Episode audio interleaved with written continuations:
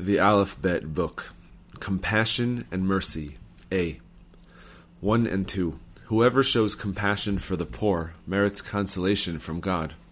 He will also always be victorious. 3 and 4 When there is no compassion, the world suffers from hunger. There is also an increase in theft. 5.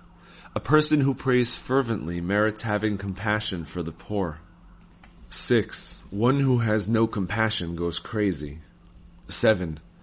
One who repays bad with good lives a long life. 8. By being compassionate, your lustful desires will be eliminated. 9. By ignoring your brother when you see that he is in trouble, it is as if you were responsible for that trouble. 10.